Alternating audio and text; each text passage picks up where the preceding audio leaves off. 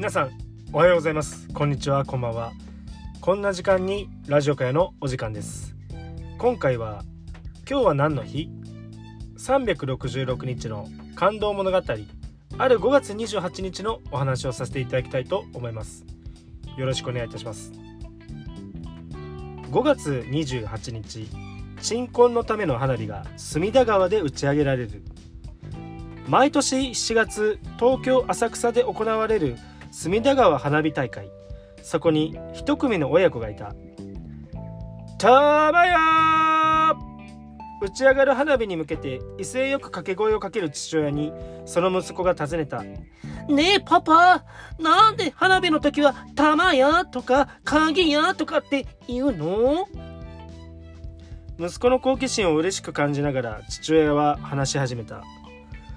1733年八代将軍徳川吉宗の時代に大飢饉が起こったんだ。その上コレラが大流行して国内では1万2,000人もの死者が出たそうだ。そこで亡くなった人たちの魂を慰めるため花火が打ち上げられるようになったんだ。ほんそれで？その後江戸では花火師の玉屋と鍵屋がその技を競い合うようになった両国橋を挟んでそれぞれが交互に自慢の花火を打ち上げ合ったことから花火師に対しての応援の意味を込めて掛け声をかける習慣が生まれたそうだ。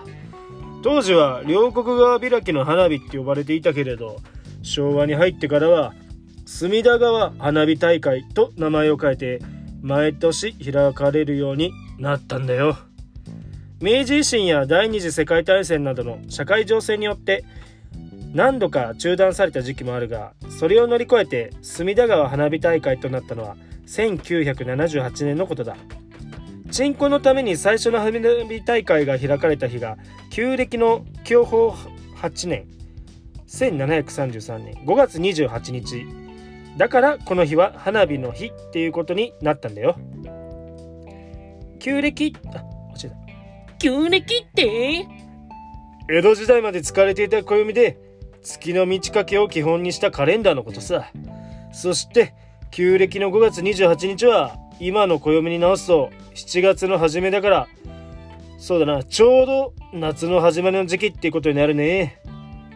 なお、戦時中に中断されていた花火が解禁されたことと、1955年に大規模な花火の爆発事故が起こったのが同日だったことから、その日、8月1日もそれを忘れないために花火の日とされている。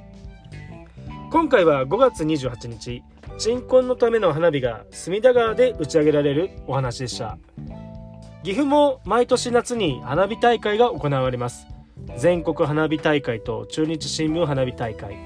今回は1日でまとめて打ち上げるとのことで結構盛大な花火になるかもしれませんね。楽しみです。